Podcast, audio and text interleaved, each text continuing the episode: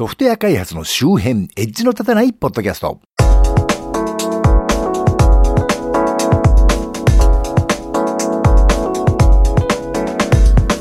ログインするシステムのパスワードのルールをアルファベット大文字小文字と数字と記号が必ず含まれなければならないってね、今時まあしますわな。で、実際に利用者が設定したパスワードを見る機会があって、簡単な実在の単語のアルファベットと簡単な言葉を数字の語呂合わせした数字をね、アンダーバーで繋いだ実に簡単なものにされてしまってるのを見て、なんだこれってなることありますよね。私はあります。町田です。このポッドキャストはソフトウェア開発そのものの話題はそこそこに、あまりエッジは聞いていないかもしれないけれど、ソフトウェア開発と関係ありそうなないようなお話を、あまり角が立たないようにのんべんだらりんとしていこうという番組です。前回ちょこっとお話した件ですけれども、先月インターネットでちょっと珍しい事件がありました。えー、これ IT メディアニュースの記事を読んでもらうと分かりやすいんで、えー、引用しますが、ラブライブは我々がいただいた人気アニメの公式サイト乗っ取りか、公式原因究明中、ドメイン移管されたという記事が載ってまして、一部、えー、読みますが、人気アニメラブライブシリーズの公式サイトが4月5日未明から正常に表示できない状態になっている。ページを開くとラブライブは我々がいただいたというテキストが表示され、別アニメ作品の公式サイトに移動するように仕掛けられている。ラブライブの運営チームは現在原因究明中としているということで、もちろん今はもう治ってますけどね。で、その改ざんされた文面が以下ですね。えー、ラブライブは我々がいただいた。我々がラブライブを入手する際、手の込んだプログラミングを行ったり、こっそりとデータを傍受したりする必要はなかった。我々の方法は移管オファーを行い、えー、元管理者が移管オファーを承認しただけだった。元所有者はこれだけであっさりとラブライブを我々へと移管してしまった。このサイトは60秒で簡単にコレクション、カンコレに転送されます。幅ないっすねって書いてあったんですね。いろいろと何のこっちゃと思うかもしれませんが、インターネットのホームページのアドレス、いわゆる HTTP なんとかってやつですけど、このラブライブのサイトで言うと、ラブライブ -anime.jp ってやつなんですけどね、これをドメインというんですね。まあ、大体インターネットでホームページを開設するときって、いわゆるサーバーを貸してくれるサーバー屋さんからね、まあサーバーを借りるんですが、で、さっき言ったアドレスでその作ったホームページを参照できるようにするにはね、このドメイン名を使わせてねっていうドメインの申請もします。ドメインの管理はまあドメインレジストラって呼ばれる業者が管理してるんですけれども、まあ普通そのサーバーを貸してくれるサーバー屋さんがね、そのレジストラも兼業していまして、サーバーと一緒にドメインの申し込みもすることが多いですね。で、あえてドメインとサーバーは別の業者で管理したりすることもありまして、私の勤務先ではね、おおむね別管理してるんですけど、まあそうじゃないウェブ屋さんの方が多いんじゃないかなと思います。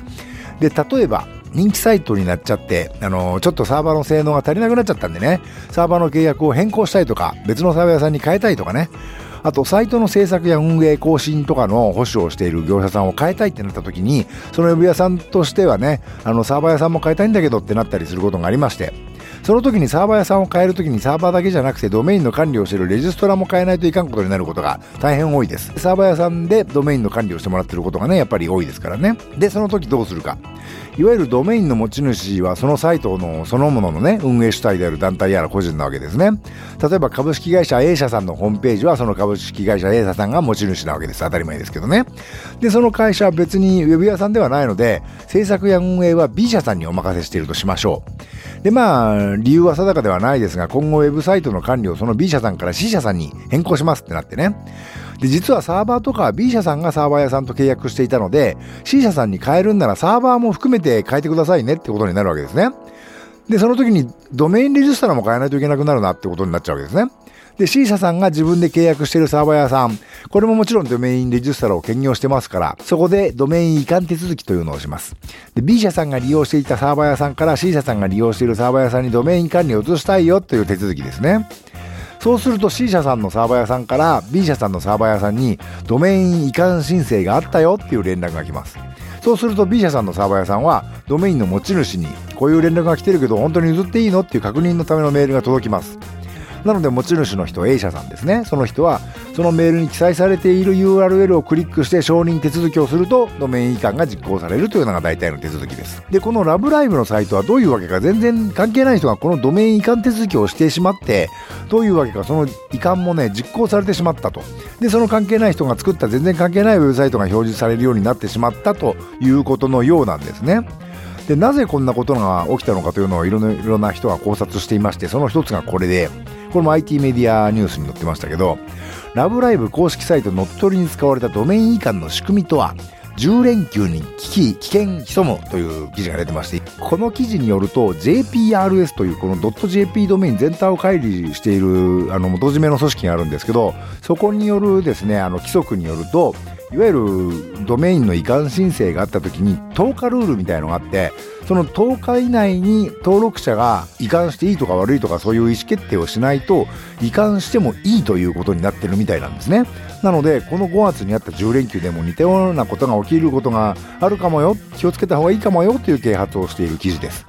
とはいえ実際のドメイン管理業者レジストラは私がさっき言ったような承認手続きを用いているところがほとんどでこんな10日経ったら勝手に承認されるみたいなね10日ルールなんてあったんだっけ？というのが私の正直なところなんでそんなことあるのかなと思ったんですがどうやら実際にそういう自動承認によって実際にドメイン移管が起きてサイトが乗っ取られるという事例が過去にあったようなんですね。それがこちらの記事、えー、バリュードメインの移管乗っ取り事件。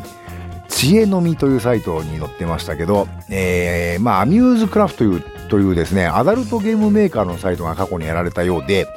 このバリュードメインというサービスはとにかくいろんなことが自動化されていて、あのサービス提供会社があんまり人手がかかんないことでね、かなり低価格でサーバーとかドメインとかを利用できるということで、10年ぐらい前に詳しい人には大変重宝されたサービスなんですけど、今は GMO 参加になってね、まあそれほど他社と比べて特段珍しくもないかなっていう感じにはなりましたけど、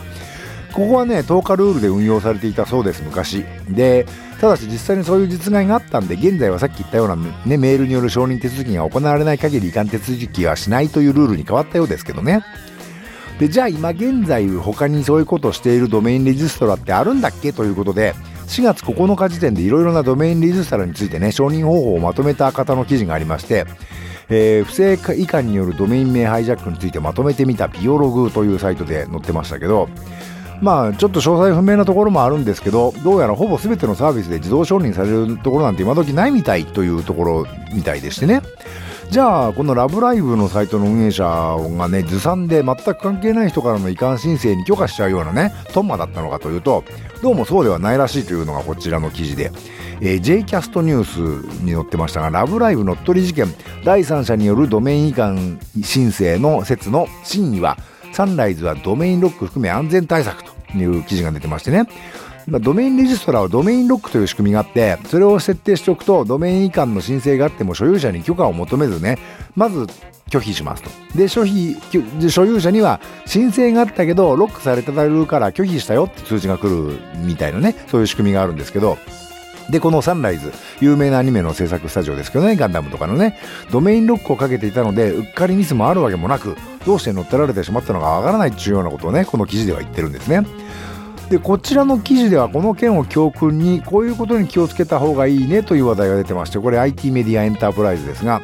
あらゆる企業が学ぶべきラブライブ公式サイト乗っ取り事件が示すセキュリティの教訓という記事が出てまして、まあ、これによりますと教訓が3つありまして、まず、ドメイン管理には気をつけましょうと。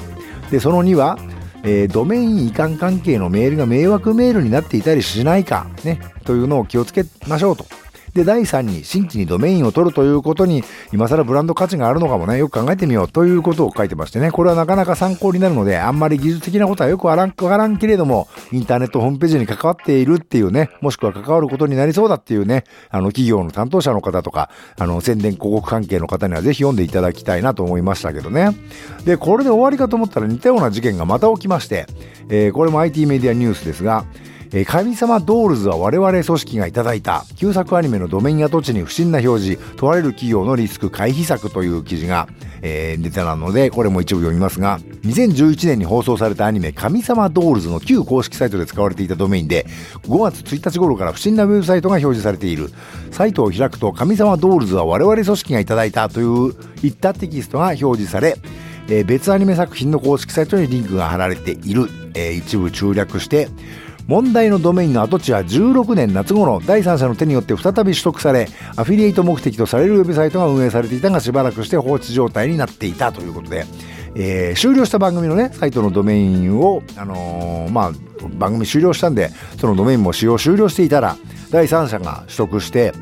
アフリエイトサイトにされていたようなんですね。でそれどどうやらまたそれを誰かが勝手にドメイン移管しちゃってラブライブと同様の、あの改ざんを受けたということのようです。でその改ざんされた文面が神様ドールズは我々組織がいただいた。我々組織が神様ドールズを入手する際、手の込んだプログラミングを行ったり、こっそりとデータを傍受したりする必要はなかった。我々組織の方法は遺憾オファーを行い、元所有者が遺憾オファーを承認しただけだった。元所有者はこれだけであっさりと神様ドールズを我々組織への移管してしまった。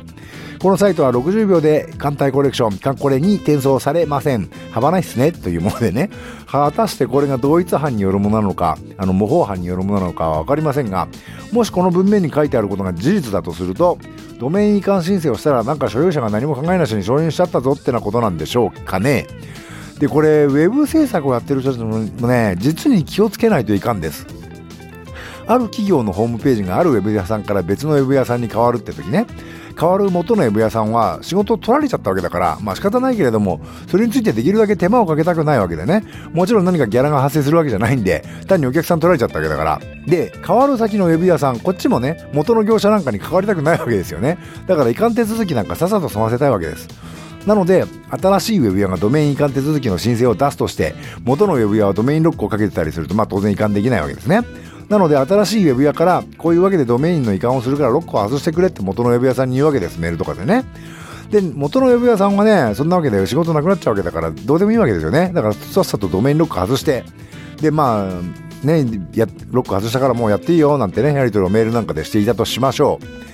そのメールは全く関係ない第三者に見られていないなんていうことは言えないわけです。何せメールなんかにはセキュリティなんてないですからね。で、元のウェブ屋がドメインロック解除したよなんつってね、メールで報告して、速やかに新しいウェブ屋が移管申請をしたならいいんですけど、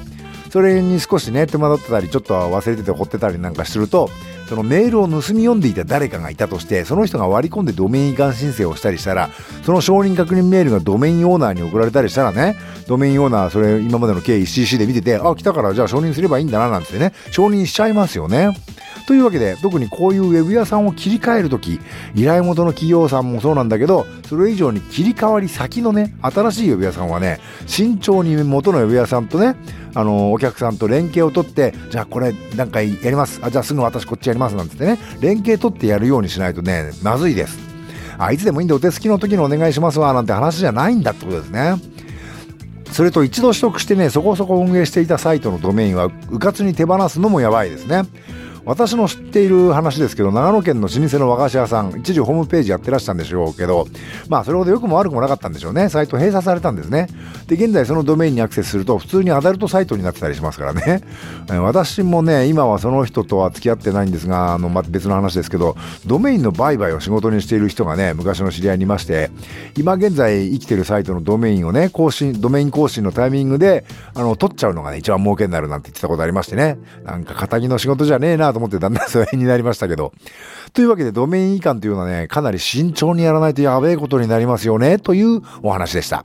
というわけで、今回はここまで。Twitter などなど、ソーシャルで、ハッシュタグなどつけて言及いただける場合には、シャープにひらがなでのたたとつけていただけると良いのではないかなと思っていますよ。ということで、ではまた。